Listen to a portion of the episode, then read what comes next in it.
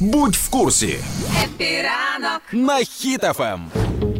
Нещодавно була епопея з генераторами, які возять з-за кордону, тому що спочатку на них наклали мито. Тобто, якщо ти возиш генератор, треба було оплатити Ще більше? Е, Так, потім е, хтось подав петицію, я вже не пам'ятаю хто, про те, що ей, треба відмінити мито. Так. До речі, петицію подали тільки вчора, і вчора з'явилася одразу новина, що кабінет міністрів затвердив постанову, завдяки якій від сплати ПДВ, е, ПДВ е, на вивіз мита не буде. Ну коротше, будуть звільнені генератори і інші всякі важливі штуки Обігрівачі проходжування, різноманітні. да, для опального сезону. Тобто, все, що для тепла, це е, без проблем. Має бути доступніше Да, нарешті. і мені здається, що тепер люди почнуть завозити шуби, міха. Вони кажуть, ну що це таке? Треба оплатити. Ні, ні, ні, це, це для тепла. Мені цікаво тільки єдиний момент, що будуть робити ті власники магазинчиків і бізнесів, які раніше закупили генератори ще без мита, знаєш, за іншою ціною. Да. І зараз такі пу-пу-пу-пу-пу, як вони вийти в мінус, Да, про- Просто піднімуть ціну трошечки вище. Ну тому що все одно ж це розумієш, це якісь затрати. Тобі потрібно або знайти людину, яка знаходиться за кордоном, яка це купить і якось Мгм. пере.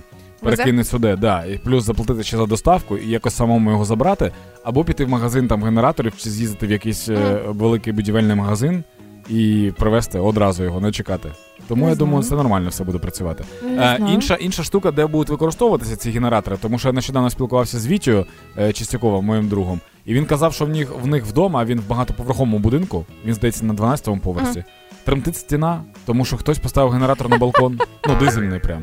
Ну, я тобі скажу, знайти гарний дизельний генератор, да і не дуже гарний генератор, не тільки навіть дизельний будь-який.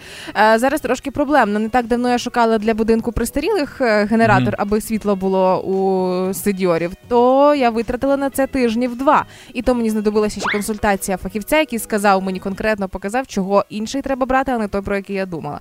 Тому тут е, не варто гнатися за найдешевшими варіантами, бо це може бути тільки собі Ну, це зрозуміло. Але дуже круто, що е, держава розуміє потреби людей і всіляко їх підтримує. Тобто ми в одній в одному човні знаходимося, нема типу якихось перепон.